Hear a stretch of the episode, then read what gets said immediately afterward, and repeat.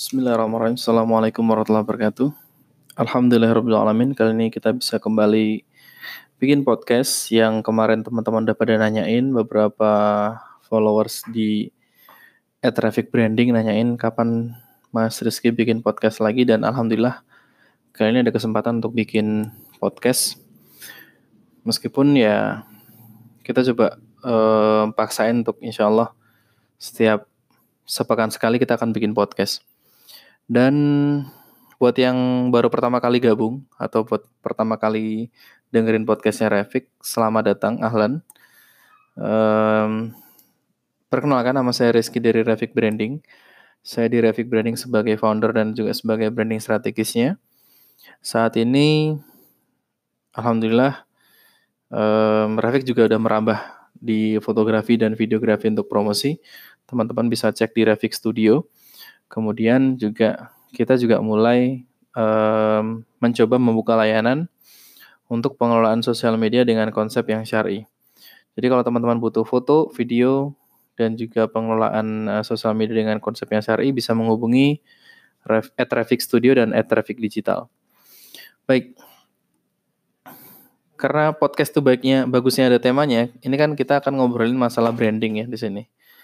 Saya akan sedikit ngobrol mengenai gimana sih proses um, desain logo itu berjalan. Nah, ini pentingnya apa ya? Pentingnya buat teman-teman biar bisa tahu, terutama bagi yang pengusaha muslim yang sudah punya usaha ataupun yang ingin memiliki usaha, bisa memahami sedikit mengenai proses dari pembuatan desain logo yang selama ini kami jalankan.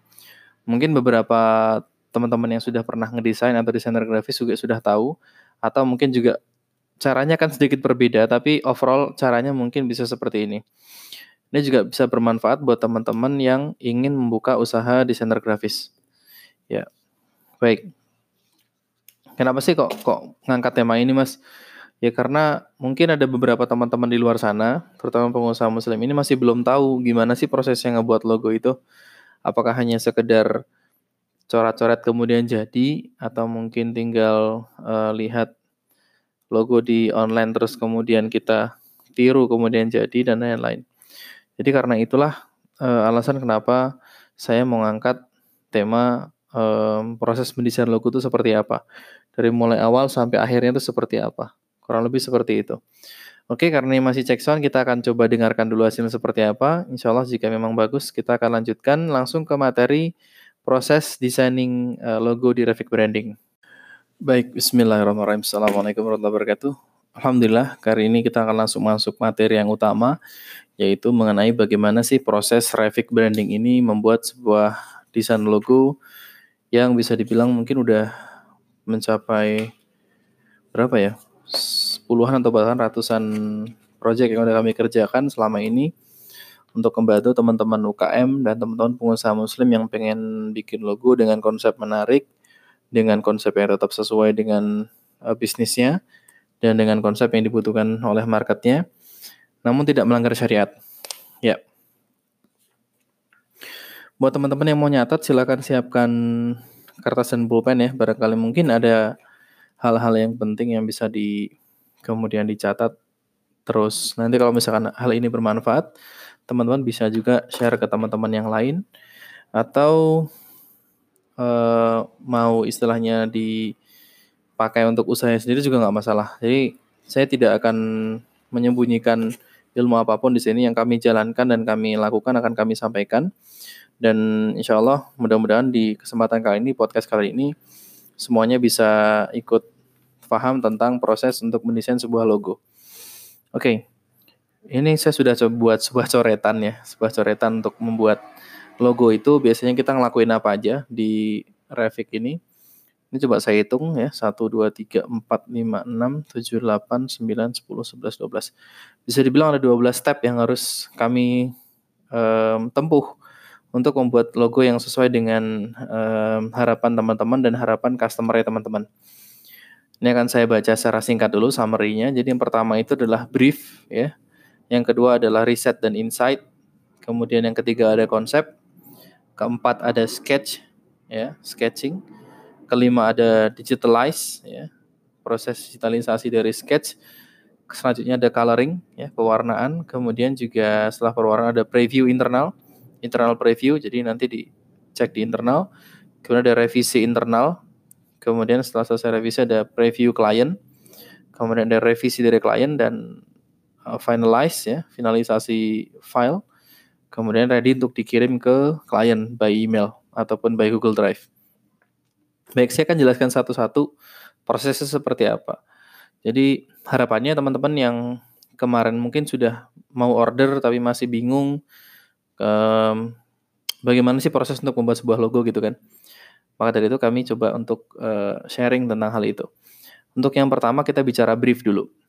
Nah, brief ini adalah pengganti bisa dibilang karena kita sekarang kan zamannya udah berbeda zaman dulu ya. Kalau zaman dulu ketika saya mau desain logo biasanya saya akan bertemu dengan klien secara langsung atau minimal kita komunikasi by phone.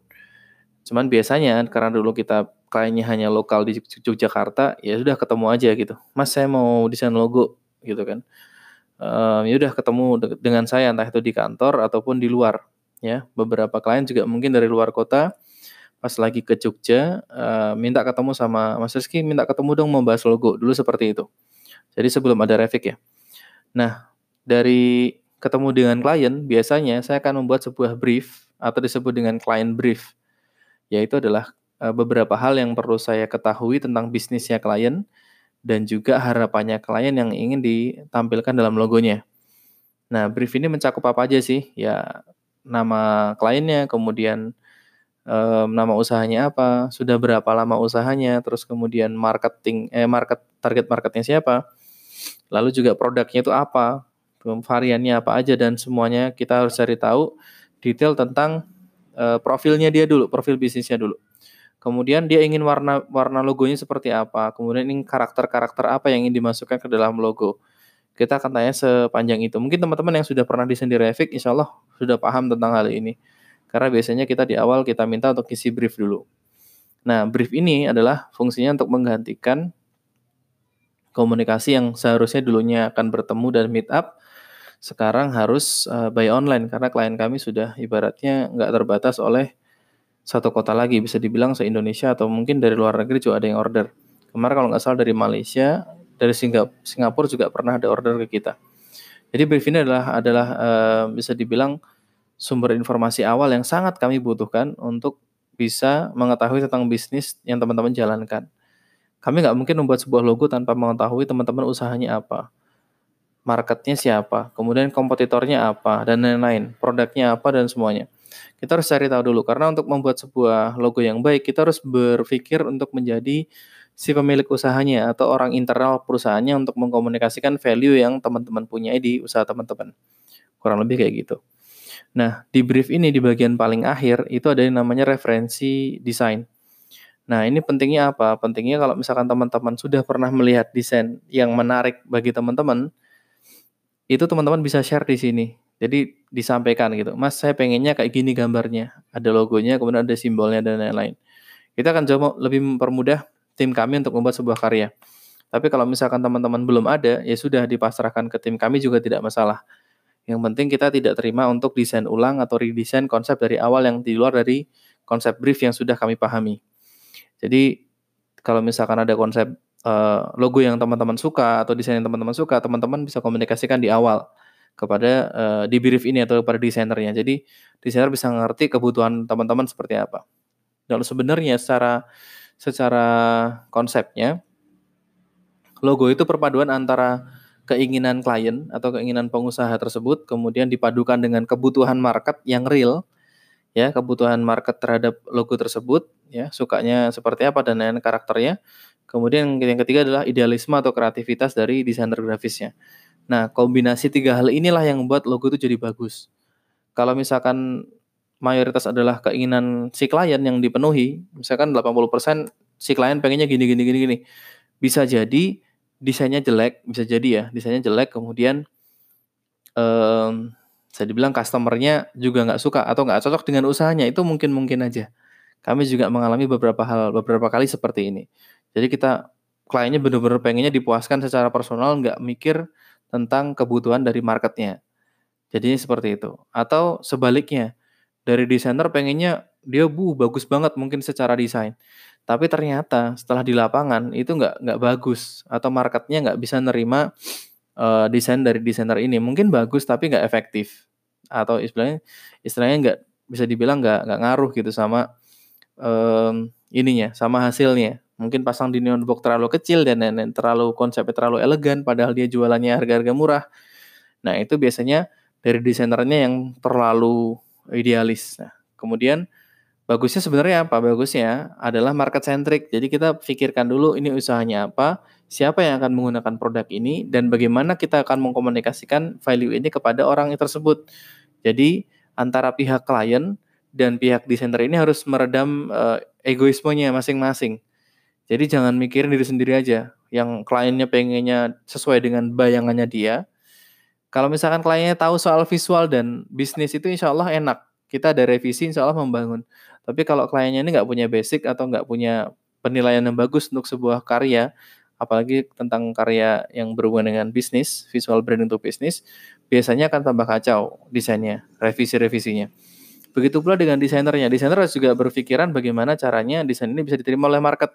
Jadi nggak hanya membuat karya sebagus mungkin itu bukan kita nggak bicara kontes uh, desain di sini kita bicara lebih ke arah um, bagaimana caranya desain ini bisa mengkomunikasikan value, menambah nilai, menambah uh, meningkatkan brand, kemudian juga bisa menjadi salah satu ikhtiar kita untuk mendapatkan penjualan yang lebih banyak atau mendapatkan market yang lebih banyak. Kurang lebih seperti itu. Nah, dari brief ini ya, secara teman-teman tadi, dari brief ini kita akan pelajari ya setelah kami terima tim kami akan mencari insight atau riset tentang beberapa hal seperti tentang marketnya, bagaimana karakter market teman-teman, sukanya warna apa, kemudian juga dia biasanya konsumsi medianya bagaimana. Terus juga kita akan cari insight juga, kira-kira kompetitor-kompetitor teman-teman tuh logonya seperti apa, pakai warna apa aja, kemudian pakai font seperti apa. Terus kemudian um, kita compare juga industrinya seperti apa dan lain-lain. Nah, setelah menemukan insight yang baik, nah kita, kita akan membuat konsep dari insight-insight yang sudah kita kumpulkan. Nah, konsep inilah yang akan kita jadikan uh, bahan dasar untuk membuat sebuah logo. Ya, kita misalkan akan uh, ketemu beberapa kata ya, misalkan ada empat empat kata yaitu kesehatan, kemudian wanita, kemudian kecantikan, kemudian um, herbal misalkan. Nah, nanti dikait-kaitkan, ketemulah ininya konsepnya. Oh, berarti kita akan menggunakan simbol daun sebagai simbolnya. Itu bisa juga. Jadi Intinya gampangnya adalah seperti itu. Ya, secara gambaran umumnya.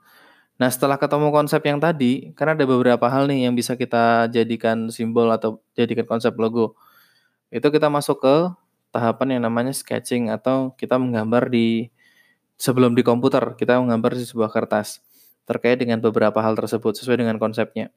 Oh, kita akan gambar daun. Bisa kita cari referensi daun dulu di online, kemudian kita akan gambar di tangan bisa juga gambar langsung di komputer, tergantung bagaimana karakter desainnya.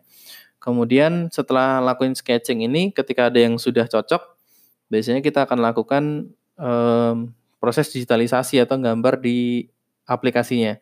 Dan untuk softwarenya, aplikasinya kita menggunakan Inkscape untuk membuat sebuah desain. Jadi Inkscape ini free, gratis, bisa teman-teman download di, coba dicari di Google aja websitenya. Tapi intinya gratis ya intinya gratis teman-teman bisa pakai. Dan bukan trial ya benar-benar gratis sampai kapan pun. Open source uh, software teman-teman bisa gunakan.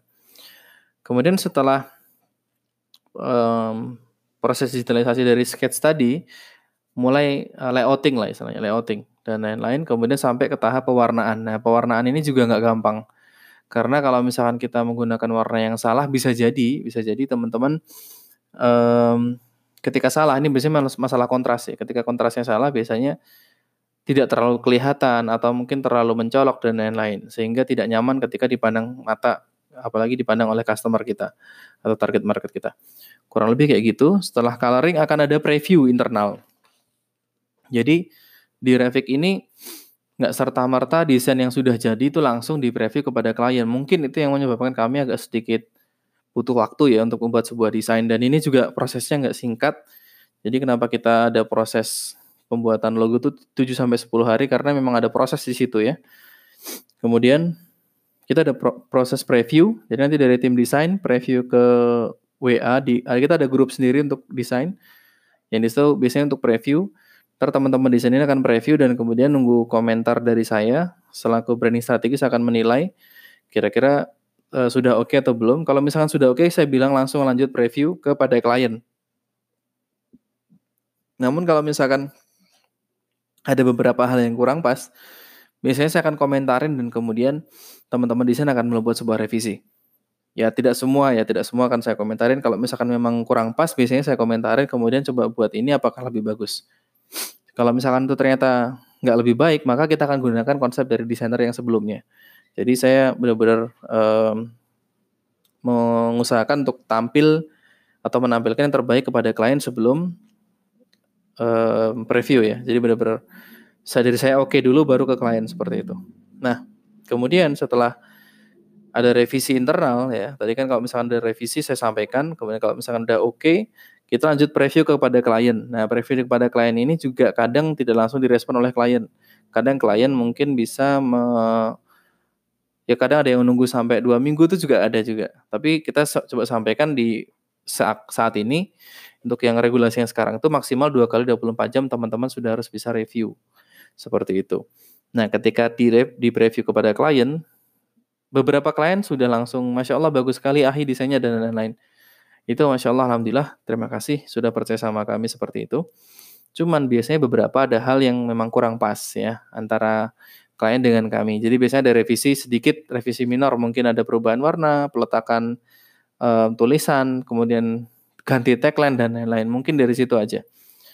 Beberapa hal, beberapa klien juga pernah untuk merubah konsep dari awal tuh di bulan-bulan sebelumnya, sehingga yang konsepnya harusnya santai, uh, maksudnya harusnya sudah oke, okay, tapi tiba-tiba harus dari awal lagi. Bisa dibayangkan ya teman-teman ya, di momen ketika kita sudah preview, ini udah tahapan hampir akhir-akhir nih, kan sudah masuk revisi internal, kemudian preview kepada klien, namun tiba-tiba muncul brief baru, atau mungkin mas saya pengennya kayak gini, yang itu nggak ada dalam brief, itu sudah pernah kami alami sebelumnya, dan kami memutuskan untuk membuat regulasi peraturan yang terbaru tuh kita nggak akan membuat logo dari awal lagi atau yang yang beda dengan brief yang sebelumnya teman-teman tulis atau sebelumnya klien tulis kita akan nggak akan lebih daripada itu.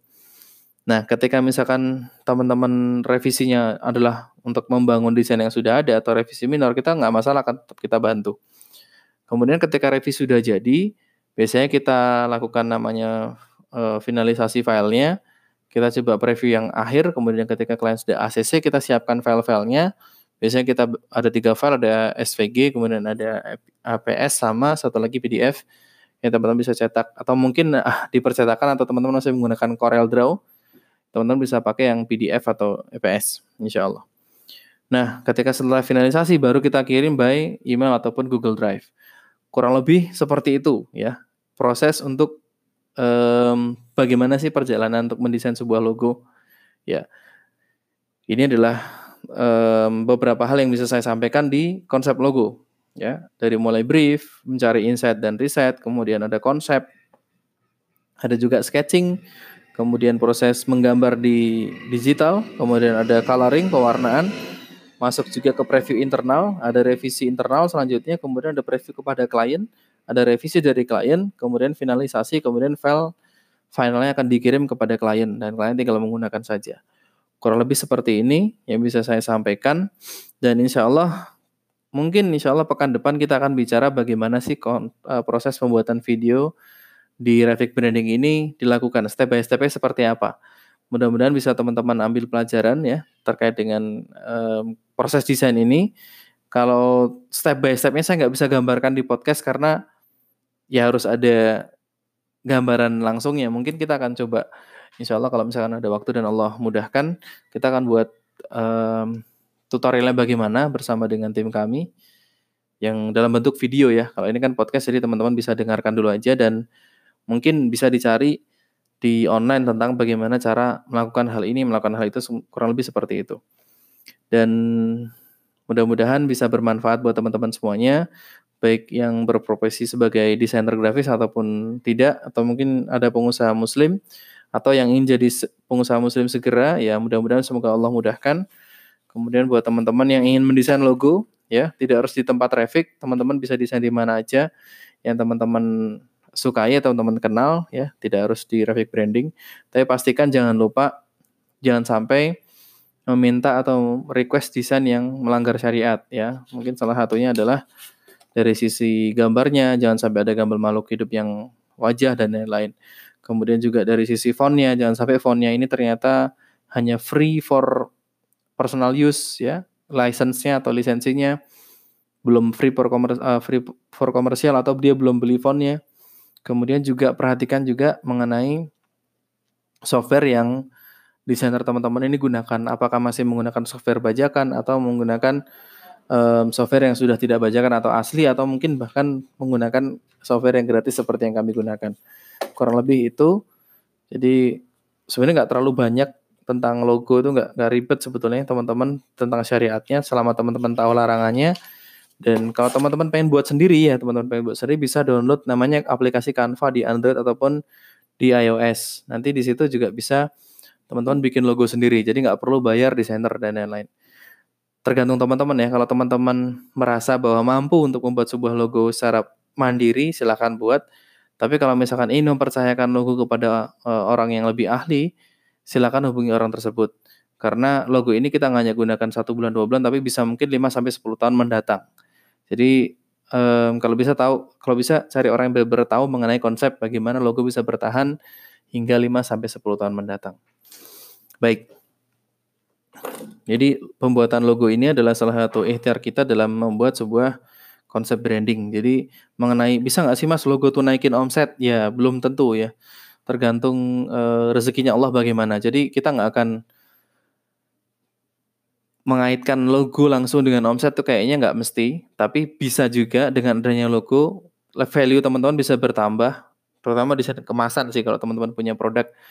Jadi harganya mungkin bisa lebih naik daripada harga rata-rata yang nggak punya kemasan. Kemudian juga teman-teman bisa mendapatkan brand awareness karena si kliennya akan bisa menilai dari logo yang teman-teman punya dan harapannya teman-teman bisa lebih dikenal dengan uh, logo yang teman-teman punya.